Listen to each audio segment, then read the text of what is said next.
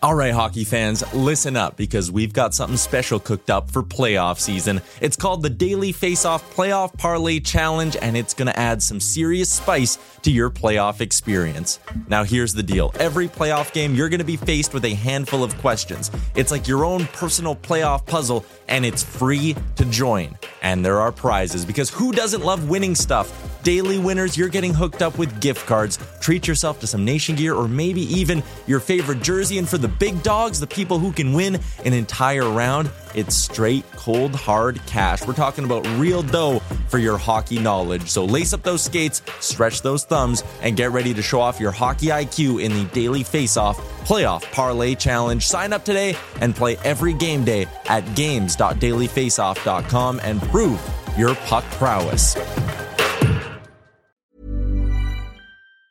There's never been a faster or easier way to start your weight loss journey than with PlushCare.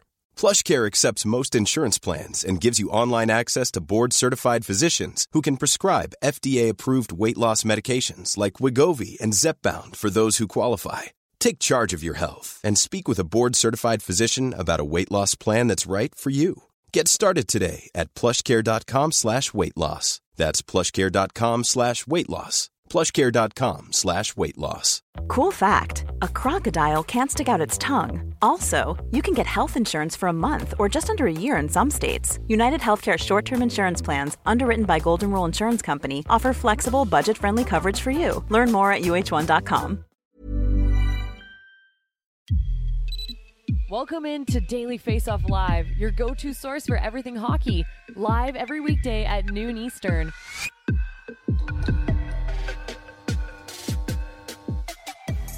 Whew. What a Tuesday it was around the NHL. What a way to end the month of February. It's March 1st, and this is Daily Face Off Live, streaming live on the Daily Face Off YouTube. I'm Tyler Yaremchuk. He is our NHL insider, Frank Seravalli, who is working hard up until the wee hours of the morning breaking deals. Frank, that day for me is close to, maybe not quite at the level of, but that day in June when we got like Stamkos, Weber for Subban, Hall for Larsson. Like yesterday was close in terms of the amount of news we got in the stunners. Yeah, I'd be real curious, Tyler, to check the NHL records to see in a trade deadline period how many more days were active than the 11 trades that were executed on Tuesday. It's an absolutely bananas day. And the crazy thing is, I, it'll slow down a little bit, I'd imagine, today, but there's still a lot to happen yeah, there is still a lot to happen. And just a reminder on March 3rd, on deadline day, we will be streaming live for four hours, noon Eastern until four o'clock Eastern. Frank, a lot happened yesterday. That means we have a lot to get to on today's show. So let's throw two minutes and 30 seconds up on the clock and start with the late night blockbuster between the Columbus Blue Jackets and the Los Angeles Kings. Now, usually, Frank, I'd start by asking you about the team that added the most. But in this case, I want to talk to you a little bit about the Kings moving on from Jonathan Quick, a move that I mean, that's going to send a shock through that locker room, no doubt. And there's no doubt they added a ton of value here. But a lot of people are saying, you know, did you kind of do a franchise legend dirty by making this move? Yeah, it's hard for me to answer because I don't know what the conversation was like, if any, leading up to this. Uh, I think a little bit of the bloom was off the rose between Jonathan Quick and the Los Angeles Kings when they made him eligible for the Seattle expansion draft. I don't think that went over too well, but this one, man, I, I can tell you it hurts. And it doesn't just hurt Jonathan Quick, who I mentioned on Twitter last night. That unhappy would be an understatement in terms of how he feels like this was managed and to be going to the Columbus Blue Jackets at this point in time but it's also sent shockwaves throughout the Los Angeles Kings dressing room. Spoke to a couple players yesterday via text message who were on the plane on the way back last night from Winnipeg. A game in which Anze Kopitar scored four goals and they had multiple comebacks in their win against the Jets was an absolutely somber plane ride home. No one expected Jonathan Quick to be part of this deal. And I saw some reaction on social media. I was like, well, Quick's past his due date. Did he really think that he was going to be playing out the full 10 year deal that he signed with the Kings? And my answer is yeah, when you get to about six weeks left in a 10 year deal and you've delivered two Stanley Cups to a city and your team is gearing up for the playoffs, that you're probably not thinking that you're going to be on your way out, even if your season to this point has been subpar. So certainly a shock. And, and my guess is uh, probably still more to come on the Jonathan Quick file. Uh, yeah, we'll touch on that a little bit later in the show. Let's talk about on the ice because I actually like this move from a pure hockey perspective. If you're the Kings, you get a goalie who's having a tremendous season and has a history of putting up big playoff performances like he did in the bubble year. And also, Vladislav Gavrikov should slide in nicely on that blue line. Yeah, and look, that's why the mood I think will change around the Kings once they realize what they're getting back in return. Korpisalo has very quietly had an excellent season for the worst team in the NHL this season and one that hasn't done a great job defending. His numbers have been excellent, and after two injury-riddled seasons, Korpisalo as a pending unrestricted free agent really seems to have turned his game around in a big way. And so I wonder if he gets an extended runway here with the Kings that maybe if they really like what they see, they end up keeping him because that was one of the things that the Kings had talked about go leading up to the deadline is not just solving their net issue on a short-term basis, but also on a long-term basis. And well, as well, and Gavrikov, there's no doubt that he's a fit. He's a better uh, left shot option for them as they try and balance out their pairs a bit more. They're the right shot bullpen in the NHL. They've got too many guys on the right side. They need more on the left. I think for a whole host of reasons, Jacob Chychrun would have been a better fit. Obviously, the price was a lot more expensive, and they were clearly in and and, and at varying points very close on Jacob Chychrun. And then to kind of pivot and go a different way and go with Vladislav Gavrikov, it just kind of has a different vibe and feel. And the fact that you needed to move Jonathan Quick in order to do it, I just think has kind of uh, really left everyone wondering uh, what the feel and vibe is going to be like in there. fair enough. It's one of those things, and we'll touch on it a little bit about the Leafs as well. If you make all these moves, are you maybe risking disrupting some sort of chemistry? The Kings were not the only Pacific Division team to make a big splash yesterday. We had heard the Oilers connected to a number of defensemen in the last couple of days, but Ken Holland makes his guy Mattias Ekholm, and he goes and gets him, giving up a first round pick, a former first round draft choice in Reid Schaefer, as well as Tyson Barrie and another draft pick. Ekholm is an Oiler, and Frank this feels like a perfect fit for what that Oilers blue line needed. Someone who's just going to steady the ship and give them reliable play in their own end. You know what? I'm not sold. I think this is one of those trades that has the potential to be a lateral move in the sense that hmm. the real change for the Oilers is stylistic. And you could make the argument that that's exactly what they needed for a team uh, some would say needs to defend better. The argument, I think, has been in Edmonton defend better, or do we need to move the puck better? And so that's sort of the push and pull that I, that has existed when viewing the Oilers' needs through the prism of this trade deadline. And I think there's risk here, and in much the same way that the Kings traded Jonathan Quick, a very popular player, now also Tyson Barrie on the move from Edmonton to Nashville as part of this deal. And it's not just that Tyson Barrie is a really popular player in that dressing room. It's also that he was quarterbacking the league's number one power play that has been clicking at 31% this season. So you tinker with that. You're going to have to move Bouchard up to quarterback your power play, which he can do and has done previously, but has also had a bit of a down season. So there's risk that your power play maybe isn't quite as good now. Um, and so moving forward, what does Mattias Ekholm have left? That's the big question. He's got three years left on his deal at now $6 million after the Preds retained 250K.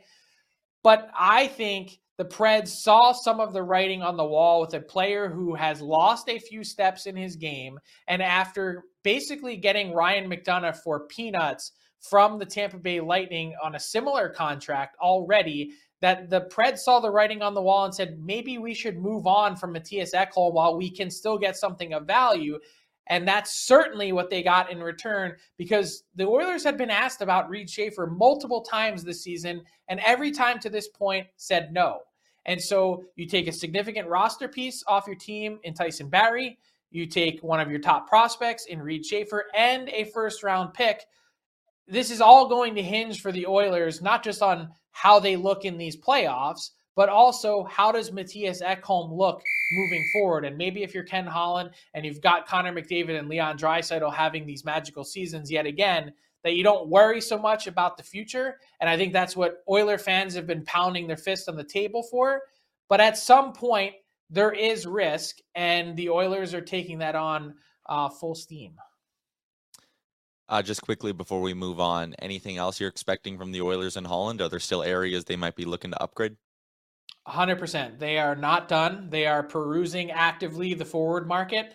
Uh, they have cap space now as a result of this deal, $1.3 million.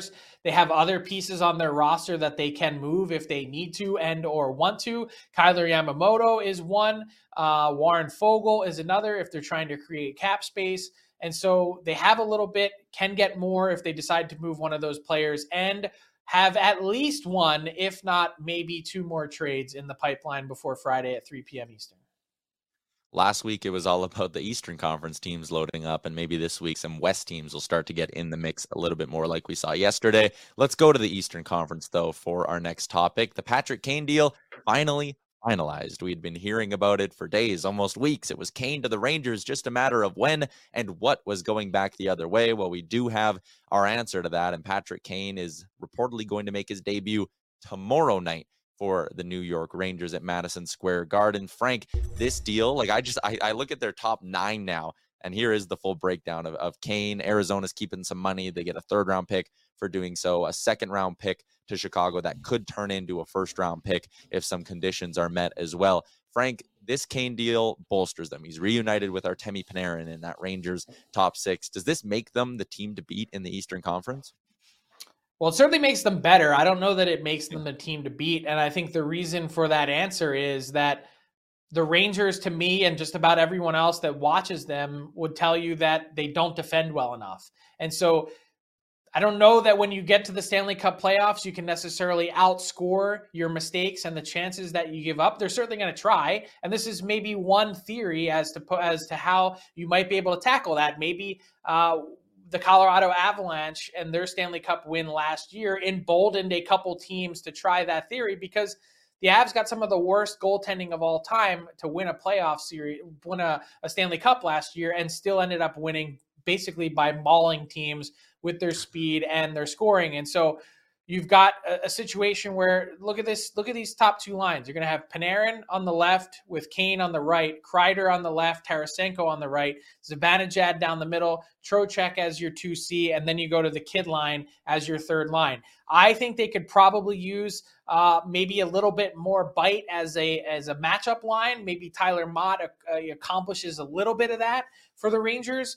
Um, but it still, to me, comes down to how they're going to defend as a team. And so I'd put teams like Carolina, I, uh, who still has work to do. I would put the Boston Bruins, uh, and now the remade Toronto Maple Leafs and Tampa Bay Lightning probably as better positioned. And you could even make the argument that the New Jersey Devils, who they're likely to clash with in the first round, uh, are on par with the Rangers. So certainly beefed up. That firepower is legit, but I don't know that it makes them the team to beat in my eyes. And it's going to be crazy. That first round in the Eastern Conference is going to be an absolute bloodbath when you look at some potential matchups and who could be going home after just one round. It is going to be great. It's also going to be great to watch that playoff race with some of the teams who are just on the bubble in the Eastern Conference as well. You mentioned the remade Toronto Maple Leafs. We're going to chat with Jay Rosehill about them in just a second here. But, Frank, it is time for my new favorite part of the show where I grab my coffee cup, I sit back, and I say, Frank, empty the notebook. What are you hearing? Well, there's enough to get to after the trades that were executed on Tuesday, Tyler. Uh, let's start with the Columbus Blue Jackets, and they've got a few irons in the fire. Uh, Jonathan Quick, as we reported last night, flew back to Los Angeles with the team, did not remain in Winnipeg to then fly on to Columbus. Uh, we're told that uh, Quick is in a holding pattern, that the Blue Jackets are trying to facilitate a trade to another playoff team. The goalie market has now opened up a little bit with Korpisalo moving. And so that provides the Blue Jackets, even if it's for a late round pick, they're not interested in the return. They just want to try and do right by Jonathan Quick and send him toward a playoff team after he goes from the playoff bound Kings, the team he's the only team he's ever known, to the 32nd place in the team in the league for the final six weeks of his contract. That's uh, certainly a tough pill to swallow, and I'm sure that Jonathan Quick and his camp are regrouping on Wednesday. We touched on the Oilers and how they're scouring the market for a forward. And one other thing to mention, uh, by the way, on Columbus, as I peek at my notes, is Jacob Chychrun. Uh, they certainly have lots of interest in Chychrun. Uh, we'll see what that price looks like and if it's changing. Because one thing we did learn in the Gavrikov trade, Tyler, is that for a Columbus team that was asking for a first, a third, and a fourth to match the David Savard deal, they had to come down in a significant way in order to make this trade happen. It basically boils down to a first for Gavrikov, a third for Korpisalo, and then you take on Quick as well. So uh, certainly not nearly the price that the Blue Jackets were expecting. And all of these expensive prices have led to a number of teams now considering their spot in the standings, their prospects of competing in the playoffs this season, and have led them to, to, to look at the market and say, well, what could we get for this guy? So I'll give you a few examples. The Detroit Red Wings, they want to they want to be in the playoffs. They want to um, you know to be playing meaningful games in March, but they're also curious what is the market for Tyler Bertuzzi? What is it for Jakub Vrana?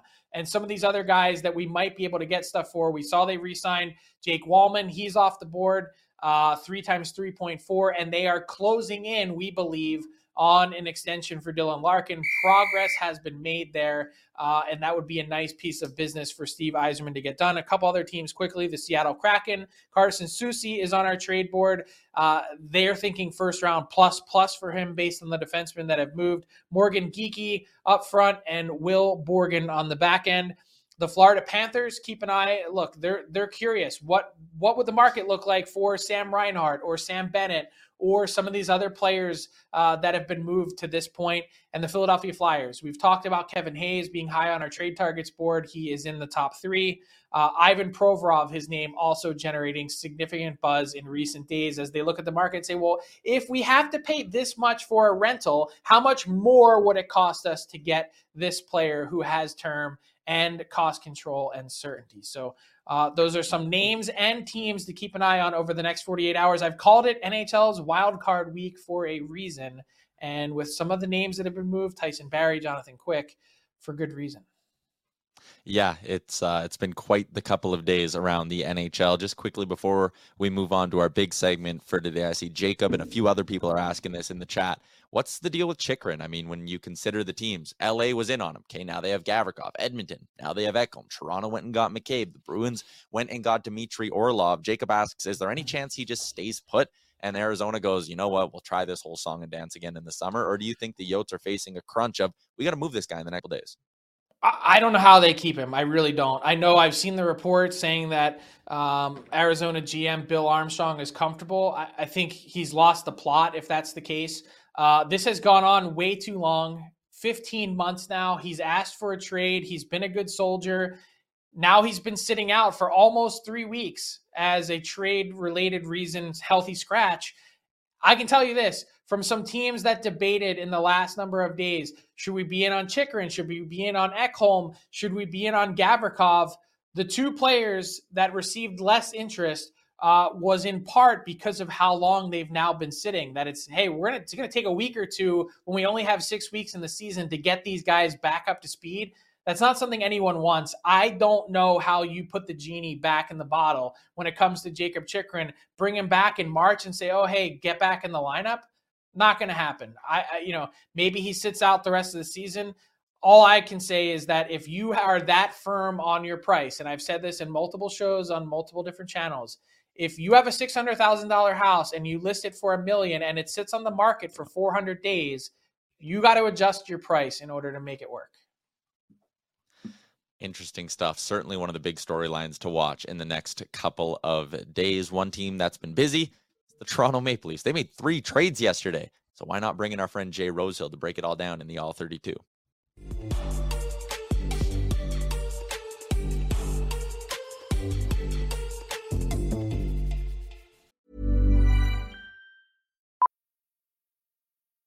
Millions of people have lost weight with personalized plans from Noom, like Evan, who can't stand salads and still lost 50 pounds. Salads, generally, for most people, are the easy button, right? For me, that wasn't an option. I never really was a salad guy. That's just not who I am. But Noom worked for me. Get your personalized plan today at Noom.com. Real Noom user compensated to provide their story. In four weeks, the typical Noom user can expect to lose one to two pounds per week. Individual results may vary. This is Paige, the co-host of Giggly Squad, and I want to tell you about a company that I've been loving, Olive and June. Olive and June gives you everything that you need for a salon quality manicure in one box. And if you break it down, it really comes out to $2 a manicure, which is absolutely insane. It's also so easy to get salon worthy nails at home with Olive and June. The difference between how your nails used to look when you did them yourself and now with the Mani system is a complete game changer. The best thing about Olive and June too is it's a quick dry, dries in about one minute, lasts for five days, and full coverage in up to one to two coats. Visit oliveandjune.com slash perfect Mani 20 for 20% off your first system. That's oliveandjune.com slash perfect Mani 20 for 20% off your first system. Hey, I'm Ryan Reynolds. Recently, I asked Mint Mobile's legal team if big wireless companies are allowed to raise prices due to inflation. They said yes. And then when I asked if raising prices technically violates those onerous two year contracts, they said, What the f are you talking about, you insane Hollywood ass? So to recap, we're cutting the price of Mint Unlimited from $30 a month to just $15 a month. Give it a try at mintmobile.com slash switch. $45 up front for three months plus taxes and fees. Promo for new customers for limited time. Unlimited more than 40 gigabytes per month. Slows. Full terms at mintmobile.com. You can listen to him Monday through Friday on Leafs Morning Take. Former Toronto Maple Leaf Jay Rosehill. Rosie, I want to. I'll, I'll get your analyst hat on right away, but first I want to dig into the former player side of things. If you're in a room where your GM has now made four or five trades, every guys are going out the door, new faces coming in. Is there any concern from your perspective that maybe they're disrupting the chemistry, or is this just providing a spark? And would guys in the room be like, "Hell yeah, we're going all in"? Yeah, it could go either which way. It, it, depends on who you bring in and who you move out. And if you break up your core and uh, really, really disrupt, you know, the identity of the team, it could probably go that way. But it's kind of two parts for me. The first part is saying goodbye to the guys and realizing that this is getting broke up and, and watch the guys leave and, you know, help them out with the logistics and the packing or whatever needs to happen. And then the day after, you know, you start to see the guys move in and see how they start to fit in and, and gel with the guys in the locker room. And with the guys that the Maple Leafs have brought in, I don't see it being a problem at all. They're all guys with good reputations, good careers, uh, lots of experience, and and guys that are just known throughout the league and the previous teams they've played on for being really solid teammates. Jay, you know, we look at the guys that are in and, and also the guys that are out. Um, there's been a significant overhaul, not just in number of players, but one of the big things that stands out to me is, you know, sort of the compete and and care factor that these guys that are on the left side of this board bring in. When you look at O'Reilly and how he oozes that competition, you know, some might say that this is an indictment on the the team that's been through the battles the last few years and hasn't gotten the job done if you're a player in that room and you see these other guys come in, does that sort of rise everyone up to the level that they play at? How does that work? Yeah, I think it will. I think the guys they brought in, just as you said, are going to bring some of these intangibles that I think the Leafs have been missing. It's no secret that they haven't haven't got it done in the playoffs. Uh, there's a few reasons why, and as far as anyone can tell, and they've seemed to go out and address those situations with these trades right here. And like you said, the guys that that are brought in are guys with that experience in the playoffs. They play with that jam and they have that factor that the Leafs have been lacking. And um, the guys that are moved out, you know, they have a lot of them. And the Leafs have been guilty of maybe trying to um, win with just one dimensional hockey and being very offensive and trying to win games by scoring five goals every night. And it just has proven year after year it doesn't get it done in the playoffs. And if you look at the guys on the left side, like you say, they're guys that bring an element that I think the Leafs have been missing. And I think it will be contagious. You see Luke Schenn out there and Ryan O'Reilly and the way they play and and they they understand how things work in the playoffs and they're going to bring that to the team. And when you have that on your side, it's contagious and it it should kind of filter through the bench a little bit and start to ingrain themselves as as having a different identity when no one's doing those types of things out there. It's going to start to uh, you know wear off on other guys. So they've brought in a lot of players that fill voids from an elements perspective. but also positionally as well and in the different areas. You know, Sam Lafferty can touch the penalty kill, for instance. And, you know, if you need Erik Gustafsson, could be someone that contributes in a big way on your power play after putting up 40 points this year. The one area that has not been addressed to this point is goaltending. We know Matt Murray is working his way back, but my question to you, Jay, is on a scale of one to 10, what is your level of concern for the Leafs goaltending, and is that something they that they should address between now and Friday at 3 p.m.? Yeah, it hasn't been for me. I've been thrilled with the goaltending. It was a big question mark going into the season, if you remember. You know, we get Ilya Samsonov and kind of just he gets given away by Washington, and I had questions about why that would be for a, a, young first rounder to just be given up on so quick. If you think of, you know, his body of work was done primarily in that COVID bubble, and you know how much of a disaster that could have been for those players, and you know how finicky goalies can be mentally. And I don't put a lot of stock into his performance during those years, and I think that the potential was high. And then you go and you you back that up with Matt Murray with a bunch of um, success in the past and Stanley Cups and playoff history and uh, a pedigree that's fairly high, just hasn't been able to get it done recently, mostly due to injuries. And again, he's injured right now, like you touched on. But I believe that in my mind, they're just taking it easy with him. I think he will be ready for the playoffs. I mean, nobody truly knows. But if he's healthy, I like their tandem right now. I like their duo. Their, their numbers have been great when they're both healthy and they're both playing well. It seems like their goaltending has definitely been improved upon from years past and I just don't see um, a big splash being made on on the goaltending position with what's left in the trade deadline here. A quick one before we let you go. They made the move to free up some cap space, or a few moves to free up cap space yesterday. Now they have this first round pick lingering from the Boston Bruins as well. Is there any area that you look at and go, ah, maybe Dubas wants to tinker there, do you think they're done? Hard to say. I mean, it depends what comes across his his desk. I mean, it'd be so interesting to be sitting there in uh, in their office, which it seems like Frank does anyways, and knows what's going on and what options there are. But uh, I don't know if they're going to get it done. Do they want to unload that pick just because they have it? I don't think they're going to if it doesn't make sense. And if from my point of view, every single move that Dubas has made has made sense according to try and make this team better, fill the holes, and get them ready for the playoffs. And I just don't see. Uh, you know, I'm not saying nothing's going to happen, but if they chuck that around, I mean, you could you could add some depth on D, you could add some to the bottom six. Yeah, sure. Depends who comes across the pike, and whether you want to use that or not is is yet to be seen. But I don't. Uh, I don't see it happening on anyone in particular right now, but I'm sure Frank has got his finger a little more on the pulse than I do. Yeah, Frank's scribbling in the notebook 24 Yeah, I'll say uh, this. Um, just before we wrap the Leaf segment, they've got nine defensemen, nine bona fide NHL defensemen, and they've got only 12 forwards on the roster. Yes, you could call up Wayne Simmonds, but my guess is by Friday at 3 p.m., that will be a little bit more balanced out, and one of those nine defensemen will be on the move. I don't think you need that much more than eight. Yeah, I think they could work someone out of there too, free up some more cap space, and bring someone in that's you know tangible to the bottom six. Maybe I guess will yet to be seen, but uh, like you said, they're pretty heavy on the back end with with bona fide NHLers being their nine right now, right there, right now. Love the insight, love the an- analysis, Rosie. Uh, Leafs Morning Take, Monday to Friday. You can check that out on the Nation Network YouTube and also subscribe to the Leafs Nation YouTube and subscribe to the Daily Face Off YouTube because on Friday, Rosie's going to be a part of our trade deadline show live from noon Eastern until 4 Eastern. We're going to be breaking everything down. No commercial breaks, no geo blocking, and Frank Seravalli will be on the screen the entire time as well. So you'll get to watch him work the phones. Rosie, excited to do that show on Friday. Chat with you then, man. Me too, guys. Talk to you then.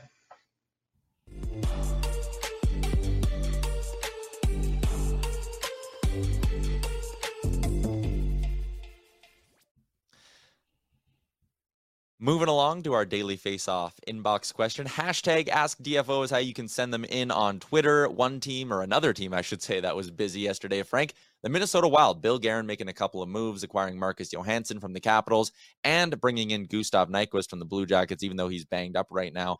Uh, the question are the Wild done or are they going to add a little bit more? Because Bill Guerin's in that unique spot. He's a contender with oodles of cap space.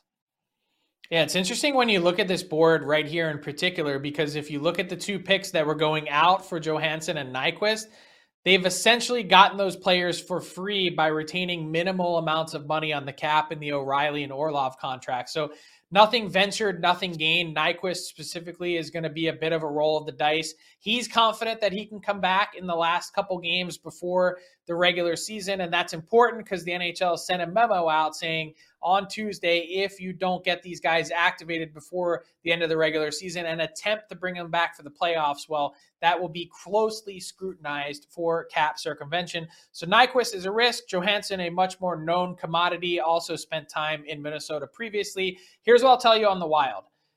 They're looking, but they're not anywhere near as actively shopping as they were on Tuesday. They feel like they got a lot of their business done ahead of time in these two guys. Unless something presents itself that they really feel like can move the needle, that cap space, I don't want to say it's going to go to waste because there's, you know, they've they've utilized some of it, but uh, they could also be involved in potentially brokering more deals. Seven million dollars and change left to spend if they need to. Uh, Nyquist, of course, costing just a little bit more with the Blue Jackets retaining 50% on him, but that's given Minnesota the flexibility that they need if they want to use it.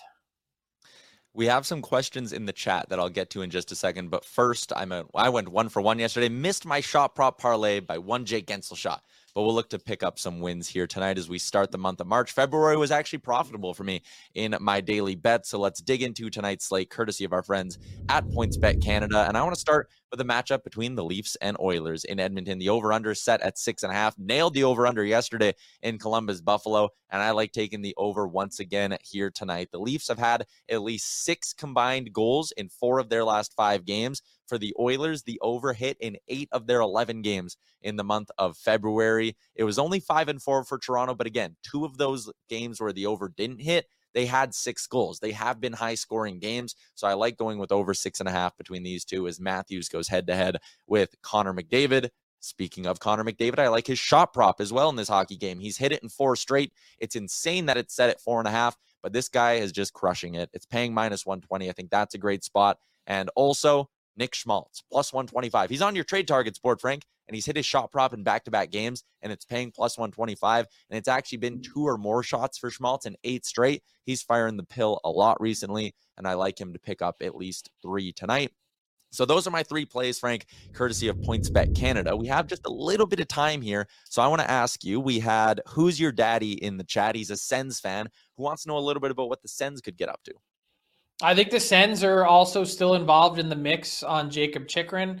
Um, I, I, don't sense that there's anything imminent on that front, but I think they've been keeping close tabs on it. And if the price ends up changing from Arizona, like we were just talking about, that you could see the Sens be a team that dives back in. I love this show because we have listeners everywhere. For you, Frank, you're out on the East Coast. You're getting ready for lunch. It's noon Eastern. Our guy Jeremiah, it's 8 a.m. where he is up in Alaska, and he's been watching the show every day this week. So shout out to Jeremiah. Shout out to everyone who is active in the chat today. Uh, wrapping up with a little garbage, uh, garbage time, Frank. I want to take the horns on this one. We heard, you know, Tyson Barrie, emotional exit from Edmonton, a guy who was loved in the room. Jonathan Quick moved on from the Kings, an emotional exit. It's a tough time for players around the league. But one cool story that we saw was Cal Foote going to the Nashville Predators. And you see this picture of him with Matt Duchene. When Duchene first came into the league back with the Colorado Avalanche, he spent his first two seasons living with Cal's family because his dad Adam was obviously on the Avs. Callan was only 10 years old. Now he's 24, playing on the same team as a guy who I'm sure he played many mini sticks games against in the living room and things like that. I just thought this was a really neat story and a positive one when we see all the player movement around the league. Pretty neat. Yeah, and I bet it also makes Matt Duchene feel pretty old as well. Pretty awesome, uh, you know, feather in your cap, though. Obviously, a really talented guy and, and, a highly regarded player who's made a lot of money in this league. But to stick around for 14 years, it also tells you uh, that you've had a pretty successful career. Yeah, pretty nice run. We are going to be back tomorrow, noon Eastern, with another live show. Then again, the big show is on Friday. So if you're watching on the Daily Face Off YouTube right now and you haven't hit that subscribe button, do us a solid. Hit it, hit the like button, and you won't miss anything because there's going to be a lot going on over the next 48 hours as we lead up to our big deadline show. Also, keep it locked on dailyfaceoff.com for all the breaking news you'll need. March 3rd, noon Eastern. It's going to be a good one. Hopefully, there's still some big names left on the board. Enjoy your Wednesday, hockey fans. We'll chat with you later.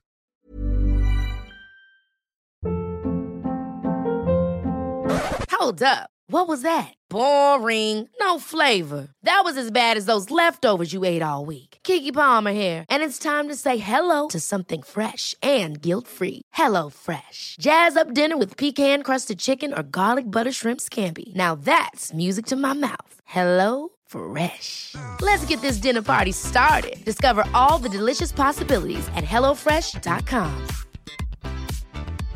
Imagine the softest sheets you've ever felt. Now imagine them getting even softer over time. That's what you'll feel with Boll and Branch's organic cotton sheets. In a recent customer survey, 96% replied that Boll and Branch sheets get softer with every wash. Start getting your best night's sleep in these sheets that get softer and softer for years to come. Try their sheets with a 30-night guarantee. Plus, get 15% off your first order at bollandbranch.com. Code BUTTERY. Exclusions apply. See site for details.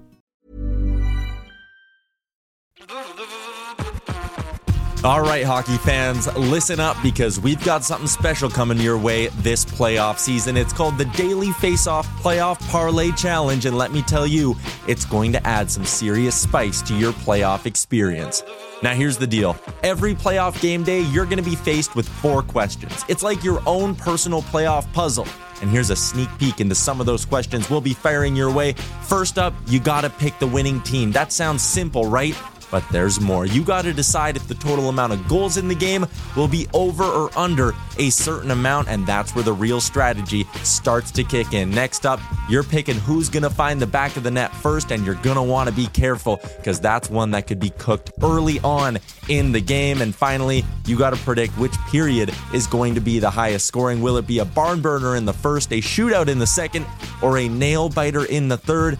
That's up to you to decide. Now let's talk about prizes because who doesn't love winning stuff? For the daily winners, you're getting hooked up with gift cards to treat yourself to some fresh nation gear, and you might even win a jersey from your favorite team. And for the big dogs, those who can win an entire round, it's straight, cold, hard cash. We're talking real dough for your hockey knowledge. So lace up those skates, stretch those thumbs, and get ready to show off your hockey IQ in the Daily Faceoff Playoff Parlay Challenge. Play now at games.dailyfaceoff.com and prove your puck prowess.